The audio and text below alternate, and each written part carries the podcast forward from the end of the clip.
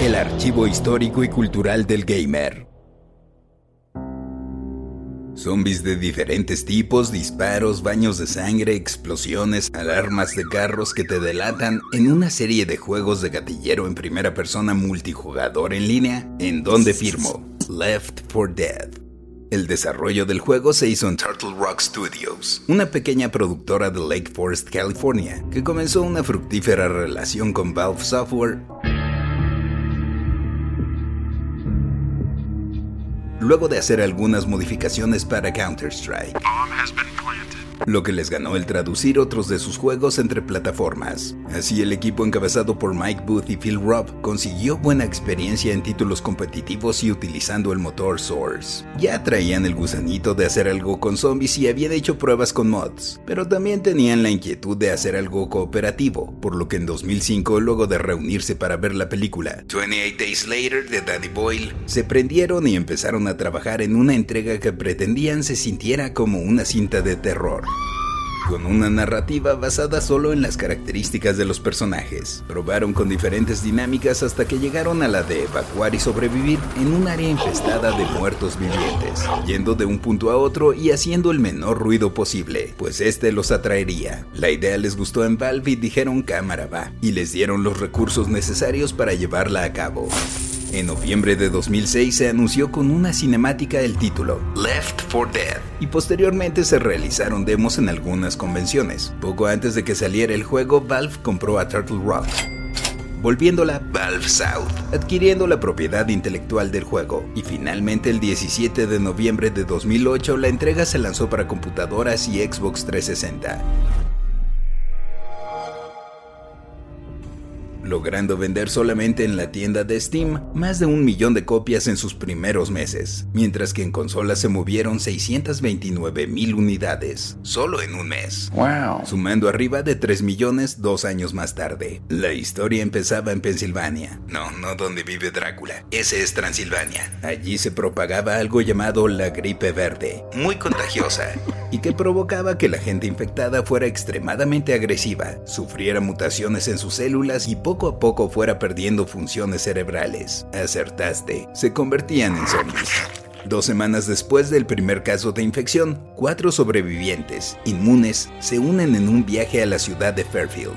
Ellos son Bill, un valiente veterano de la guerra de Vietnam con amplia experiencia en combate. An assault rifle, come to Papa.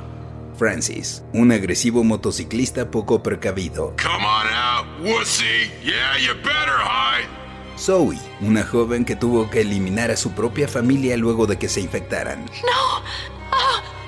Y Luis, el cagadito del grupo. Oh man, this is just like Counter Strike. En su travesía por la ciudad descubren que la infección está mutando, haciendo a los infectados más peligrosos y difíciles de eliminar. Parece que lograrán escapar en un punto de evacuación en la azotea de un hospital, pero al llegar el helicóptero, el piloto estaba infectado. Luego encuentran un camión blindado para ir a Riverside pero también está lleno de zombies, así que se refugian en un invernadero, ven pasar un avión militar y viajan hasta el aeropuerto donde logran abastecerse de combustible y escapar en el avión. Por poco logran su objetivo, pero la aeronave se estrella. ¿No les quiere ir peor?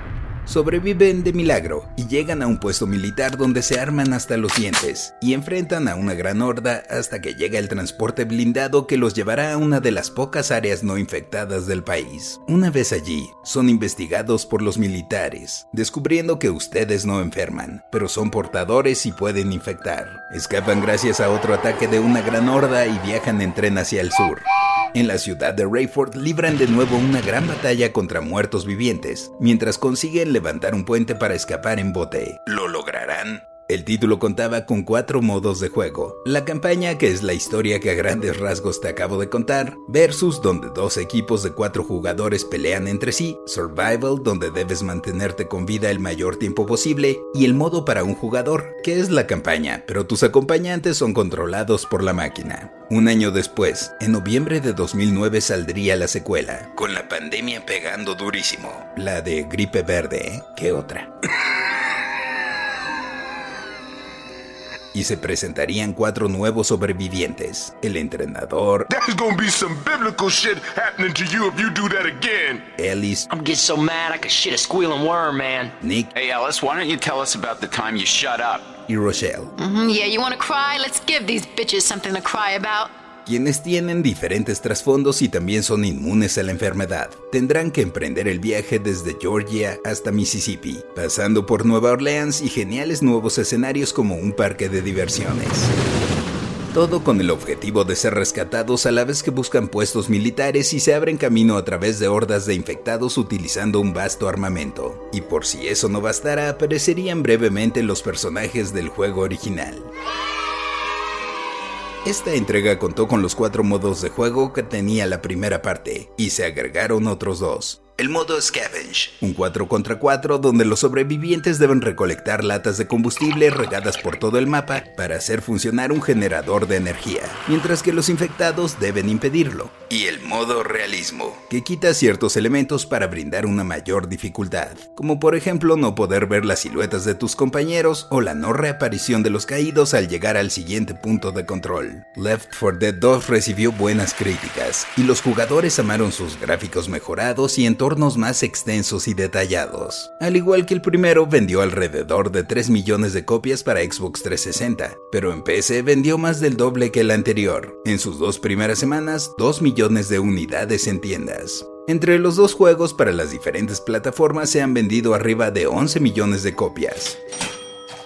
Y de una tercera parte han habido muchos rumores, pero han sido solamente eso, puesto que Left 4 Dead 2 fue desarrollado directamente por Valve, pues al poco tiempo de la salida del primer juego despacharon a Turtle Rock, aunque no quedaron en malos términos. Lo que es seguro es que Turtle Rock lanzará un sucesor espiritual llamado Back for Blood, que no nos hagamos tarugos, de acuerdo a lo que se ha mostrado es un nuevo Left 4 Dead. Aunque no lleve ese título que ahora pertenece a Valve. Yo soy el Paella y esto fue Random Player.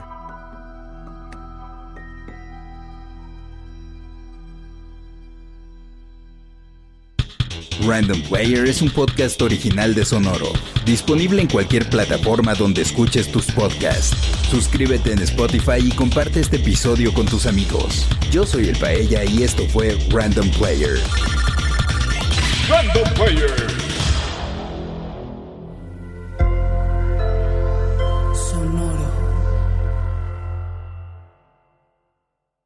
Judy was boring. Hello. Then Judy discovered ChumbaCasino.com. It's my little escape. Now Judy's the life of the party. Oh, baby, Mama's bringing home the bacon. Whoa, take it easy, Judy. The Chumba life is for everybody. So go to ChumbaCasino.com and play over 100 casino style games. Join today and play for free for your chance to redeem some serious prizes.